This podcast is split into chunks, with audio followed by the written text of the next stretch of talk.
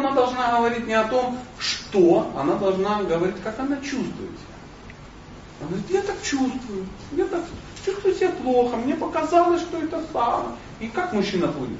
Не чувствует. Ну-ка перестань, чтобы тебе это не казалось. Ну-ка, не кажись ей ничего, не кажись. Уходи, не кажись. Не кажись, ушел, да? Так не бывает.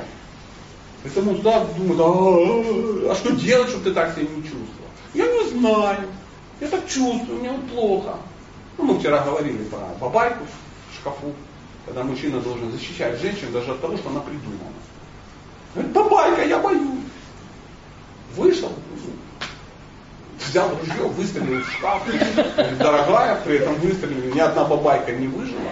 Вот я все слаживаю в полиэтиленовый пакет и мусоропровод. Бабайка умер. Она, спасибо, мой дорогой, я знал, ты меня можешь защитить всегда. И он пошел спать. потому что бабайка сдохла.